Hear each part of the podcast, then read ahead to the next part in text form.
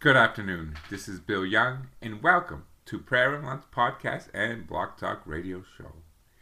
Today is a Wednesday, uh, the fourth Wednesday in Lent, March 14th, and I have a lot to go over today. Uh, uh, we have some great things that happened uh, over the weekend. Friday uh, was our uh, second viewing of the DVD by Father Michael Gaitley. Divine Mercy in the second greatest story ever told. And I have to tell you some greatest stories that uh, uh, we had private revelations of those who were praying the uh, Stations of the Cross and came to our uh, presentation and video. And uh, but before I get to that, I have to acknowledge a comment. And I posted, even though it was a, I consider it could be a negative comment, and basically, uh, I guess he was uh, listening to one of the things about uh, uh Jesus and the Holy Trinity and uh, different signs that God gives us. And he states, which is true, no, he does not have to believe it. No, as unless uh, I guess any private re- revelations, we do not have to believe it. But I would think in a world we're so desperate as now. That's, that's our hope. Uh, God shows us He's here presently. And uh, that, that gets me to a story. So uh, last Friday, uh, Friday night, uh, we uh, were having our second presentation of the Divine Mercy, second greatest story ever told by Father Michael Gaitley and again it was after Stations of the Cross. So the hour uh, Stations of the Cross ends at seven thirty, and eight o'clock is the time that we're supposed to begin uh, the the videos. So this uh, Philippine uh, lady uh, says, well, she did not want to wait a half hour. to do nothing, you know, we had food and coffee and water, things like that, but she wasn't there for that. So uh, what I did, I played her uh, previous weeks. The first uh, lesson was only 15 minutes long, so I played that for her and any new people. And, to my surprise, we uh, had a lot of new people who, who came. So that was great, blessing from God. So later on, after she listened to uh, uh, another one of our, our, lessons that Father Michael Gaitley did, she had to share her personal story and she said, I believe last year she was uh, uh, visiting in her home country of uh, Philippines, and she saw the Divine Mercy rays. It's like all of a sudden it came out huge, uh, bigger than life, and uh, she saw this, and it was just she was overwhelmed by it. And then, so I guess recently at uh, St. David's Catholic Church in uh, Davie, Florida, she was sitting and uh, praying to uh, Mary. And she, again, she had this where everything around her was like not there, and all of a sudden, Mary came to her, sitting next to her and holding her hand. And uh, so I asked her uh, because, do you know what you know? Were you what prayer you prayed with Mary? And she says she doesn't recall anything only that Mary came, sit next to her, and uh, held her hand at, in church. So, uh, of course, afterwards, uh, I immediately gave her uh, my own, my personal copy of uh, 33 Days of Morning Glory, uh, consecration to Mary through Jesus, and so I went to my book and so that to me, that's an amazing story. Now, do you have to believe those stories? No, of course not.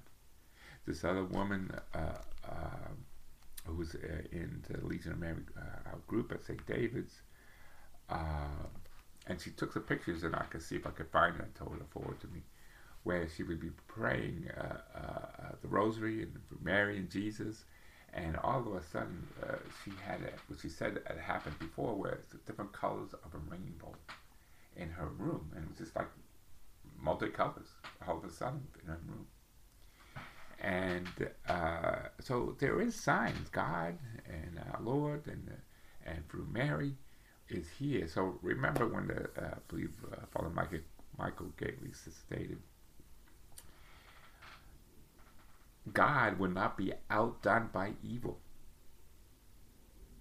And when there's great evil, there's also great presence of God. And uh, so, those who believe, you know, great. If you don't believe, well, you don't required to. But let me put this uh, way: I personally feel it's better to believe everything because God is here, even if it's, I guess you could say it's made up, or it could be uh, people's delusions. They want it to happen. I don't know what the other side would probably say. But uh, for example, like Saint Faustina, she's uh, uh, a great saint that is also, I believe, considered a doctor of the church. And she had uh, revelations, God actually talking to her, and she wrote it down in her diary. And uh, today, I actually like to read one of my, you know, I get the emails with the, the daily revelation for today is, and it was about confession. So uh, I did at the men's conference. I had, had an opportunity to go to confession, and funny story. Um, I got there, and I guess the, the father thought uh, he was finished for the day, so he was standing ready to leave. And I said, "Oh, Father, can I come back?" So I, I picked this since you had a choice. You could sit behind, you know, the little curtain box, or sit in the chair next to him. So, uh, so he apologized for that. I said, "Well, Father." I'm probably never going to see you again. And then he says, Well, you may see me in, in Sunday Mass. So I don't know if that's going to happen. but I don't have a problem doing it, uh, sitting next to the priest and telling my sins. Because today, which I want to read for you, and uh, let's see if I could, could find it. Um, what was in uh, Saint Faustina? It's about confessions and it's a diary uh, number 1602 for those who have the book. I downloaded it once and I have to see where I put it. but it states here, and as you know, uh, Jesus uh, had talking personally to St. Faustina. So uh, states this is in her diary. Today the Lord said to me, Daughter, when you go to confession, this my fountain of my mercy, the blood and water which came forth from the heat, from the heart, I'm sorry, the heart always flows down upon your soul and it bottles it. Every time you go to confession, immerse yourself entirely in my mercy with great trust so that I may pour out the bounty of my graces upon your soul. When you approach the confessional, know this that my myself we are waiting for you. I am only hidden by the priest, but I myself act in your soul. Here is the misery of souls and meets God of mercy. Tell souls that from the font of my mercy souls draws grace solely with the vessel of trust. If there is trust in great, there is no limit to my generosity. The torrents of grace inundates humble souls. The proud remain always in poverty and misery, because my grace turns away from them to the humble souls. So it's a lot to lot to think about that, and um, I am going to uh, today is the fourth uh, Wednesday in Lent, and I apologize if I haven't uh, been uh, recording uh, uh, most of these from these little books. Draw near to God. but today is an important one. for Wednesday, March 14th.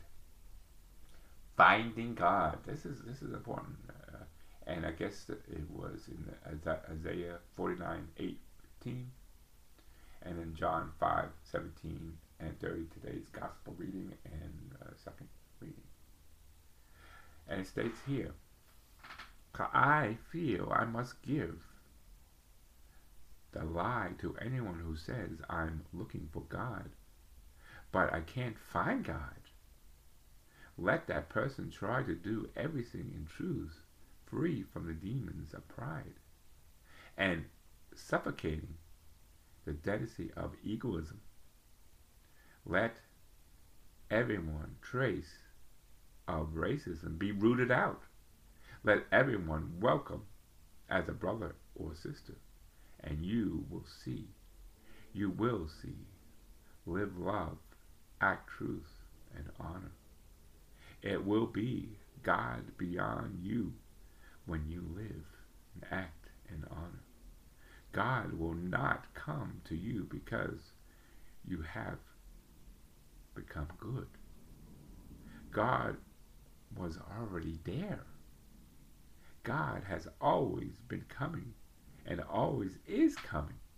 But now you see God because you have purified your eyes, softened your heart, and stopped down. And it states here, how can I prepare myself to see God already present in my life? And it states here for, about the gospel reading. For John, eternal life is our future destiny, a permanent and unmining existence in God's presence forever. It is qualifying the differences between natural life from for death that cannot destroy it. It begins now in us by our associations with Jesus and our participation in God's Holy Spirit. Amen to that. And uh, from the pausing to pray, Lenten meditations for busy people. Uh, the fourth Wednesday in Lent. And oh, today is a great day because it is uh, meditations from Father Michael Gaitley himself. That's great. And here is a verse fascinating what she had to say. In the evening, I went in for a long talk with the Lord Jesus. I poured out my heart before him, all my troubles, fears, and apprehensions, and Jesus lovingly listening to me and said, Be peace, my child, I am with you. Her, uh, uh, in a diary, this was 1674 and his father Michael uh, uh, Gaitley's uh, med- meditations. Dear Jesus, how often I forget to speak to you. Here you are with me all the time. You're in my heart and pervade my being. And your beauty fills the earth so why do I often forget you? Well, I don't forget me. You don't forget me. You shall hear right now. Thank you for listening. Now I want to listen to you. Speak your words of peace to my soul. Jesus, I trust in you very, very powerful words that we have to listen to Jesus. And uh, we also have today, and uh, I'm going to be doing a rosary, but I may not be doing it on the air. I have a choice doing the rosary on the air or maybe doing some from our 33 Days of Merciful Love, a do it yourself retreat in preparation for consideration to divine mercy. And uh, those who, uh, to let you know, the, the schedule for our uh, DVD presentation this week end is going to be uh, St. David's Carnival weekend. So, uh, due to uh, traffic concerns that uh, you may not find a parking spot, there will be no uh, video of Divine Mercy this Friday, but we will be continuing on the following Friday. So, all is welcome after the Stations of the Cross. And so, here in day eight, and I, I recorded uh, day seven uh, at the Legion of Mary, and I will I will uh, post that also, so for everyone to hear. But it has it here before. This is this week is uh, a new week, and it's consecrating on itself to little sister or Saint Teresa, the little flower, and that she's kindness of my heart because she is one of the first saints to show me for her sign was the little flowers. That she was here with us and with me. And it states here, and uh, partly uh, what's so good about these videos that we're learning is about Jansenism. And I, you know, I never, I knew the, the effects of it. You know, where uh, every little sin goes, every little sin you're going to hell type of situation. It's all mortal sins. Thinking wrong, you could be thinking and you're going to be going to hell. So uh, I did the Second uh, Vatican Council. I kind of like changed that, I believe. But so I had a little bit of both. So I understand how uh, uh, uh Saint Teresa, in her childhood, her, her, mother was very much a Jansenism, and so she really was affected by by that. So let's see what she has to say. So it states here the last week we covered the biblical functions of St. Teresa's teaching on trust, which, as you learn, is called the little way. This little way bears striking similarities to Abraham's and Mary's faith, the essence of which is to believe that what is spoken by the Lord will be fulfilled. In fact, this, this young woman from uh, French town of Alençon, who died in 1897, well before the 25th birthday, lived a quiet and sheltered childhood among darling sisters, and then a quiet, sheltered adolescence, and a, a closer Carmelite nun. Well, some say those are very similar same sisters. That woman after Abraham and Mary is perhaps the church's greatest example of faith and hope against hope. Thus, St. Teresa truly merits both the blessings of Elizabeth. Blessed is she who believed that what was spoken to her by the Lord will be fulfilled. Blessed are you among women. Of course, we have added after Mary. But how can this be? How can such a seemingly unimportant woman be so amazingly blessed? It can be because God's ways are not our ways, and He delights in lifting up the lowly and making them the greatest from the littlest. And perhaps no sinner is more lowly and little than Therese of Lisieux. Day 8. None more lonely. I just said that perhaps no one among the sinful humanity is more lowly than Therese. Of course, that may be hard to believe. After all, St. Pius X called her the greatest saint of modern times. In 1997, she became the only 33rd doctor of the church. So sure, God looks up to her lowly, but is she really that lowly? Well, considering the following. First, Therese Martin grew up in French that was deeply affected by Jansenism heresy, a heresy that teaches a joyless, moral rigorism and emphasizing the fear of justice and punishment and severity and judgment and condemnation. It proclaimed not that the God's good news of God's mercy for sinners, but its own bad news of God's consuming wrath for whoever dares to commit the slightest infraction against what he sees as many oppressing rules.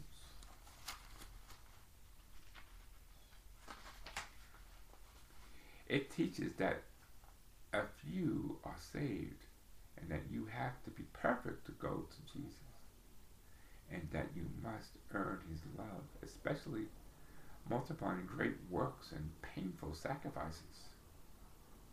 Now, Teresa was deeply affected by Jansenism during her younger years. Perhaps it influence came through her mother, whose own mother was severely Jansenistic and used to hound her poor daughter with the litany of that is a sin, that is a sin, and that is a sin. But leaving aside the question exactly how Teresa felt on the Jansam influence, we can say this much. It affected her at a very young age. For instance, as a child, whenever she made some mistake or did something wrong, even without meaning to, she'd be filled with anxiety and ask for an pardon which would never end. Her mother relates, we tell her she was forgiven, but in vain. She goes on crying just the same. She sees Jansenism effect on Therese in her later childhood as well. For instance, in preparation for her first Holy Communion at age 10, she made and recorded 1949 sacrifices 2773 short prayers. Thankful, Jesus himself later taught her, as he put it, not to carry out my acts. Much worse, though, was the, her painful bout with scruples which often goes along with Jansen's thinking. Teresa battles with scrupulous begins during her retreat in preparation for her first Holy Communion, a retreat that was led by a very severe priest. She remembers the, the experience that follows. What the priest told us was frightening. He spoke about mortal sin. He described the soul in the state of sin and how much God hated it. Thankfully, Teresa could confident in her dear sister Maria. Whatever she was tempted to think God had rejected her, but Maria's words only brought out temperate comfort, and Teresa's scruples followed by even into the Carmelite, also called Carmel. In fact, her sister Pauline, Mother Agnes, wrote, The fear of offending God poisoned Teresa's existence at the beginning of her religious life. Jansenism poisoned Teresa's early religious life not only by creating in her an existence of fear of offending God, but also by causing her to develop an unhealthy preoccupation with suffering. This becomes clear through her letters of time. For instance, this is one example among many we read. Holiness does not consist of saying pretty things, not even thinking or feeling them. It consists of suffering, suffering from everything.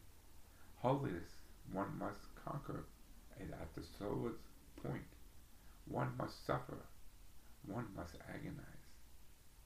Now, apart from the influence of Jansenism, Teresa's lowliness is also a result of her simple being as a very fragile and broken little girl.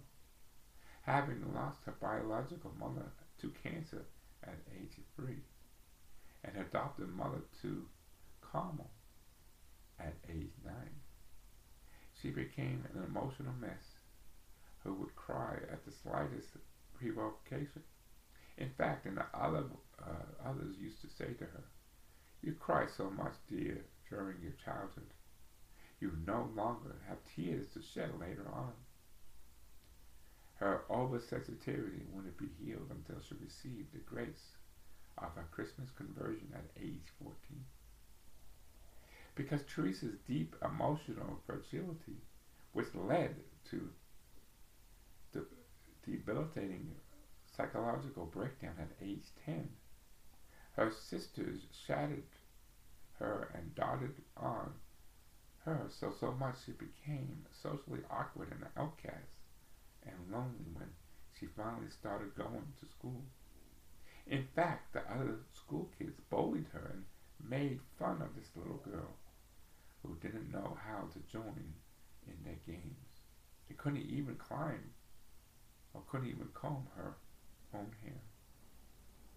In the midst of her extreme loneliness and sensitivity, Teresa deeply longed to be loved. In fact, hers was so great and belonging that she admitted giving opportunity. She basically would have thrown herself in the arms of the first creature who came along. As she puts it, with a heart such as mine, I would have allowed myself to be taken and my wings to be clipped. I know without him I could have fallen so low as Saint Mary Magdalene. Thanks to be God that the Lord showed amazing mercy on this little soul by actually preserving her ahead of time from a life of grace, a life of grave sin, by removing obstacles that would have caused her to fall. Now Therese was painfully aware of all the weaknesses just described or more. So don't even try to tell her that she not a little soul. Where you to say that she probably looked in the eyes and responded in all seriously. My friend, there's nothing more lowlier than I. Today's prayer. Come, O Holy Spirit, fire of mercy Help me to recognize my own loneliness and to rejoice in God's mercy. Amen. And God bless you all. And have a great day. And those in the neighborhood, please join us at uh, our carnival of uh, St. David's uh, in Davie, Florida this coming weekend. I believe uh, starts Thursday night. I know it's Friday, Saturday, and Sunday. So. God bless you all. And remember, uh, we will continue our uh, DVD uh, lessons from Father Michael Gaitley the following Friday. Okay? And that will, will begin after Stations of the Cross at St. David's Catholic Church in Davie, Florida on University and Griffin Road. Thank you, and God bless you all.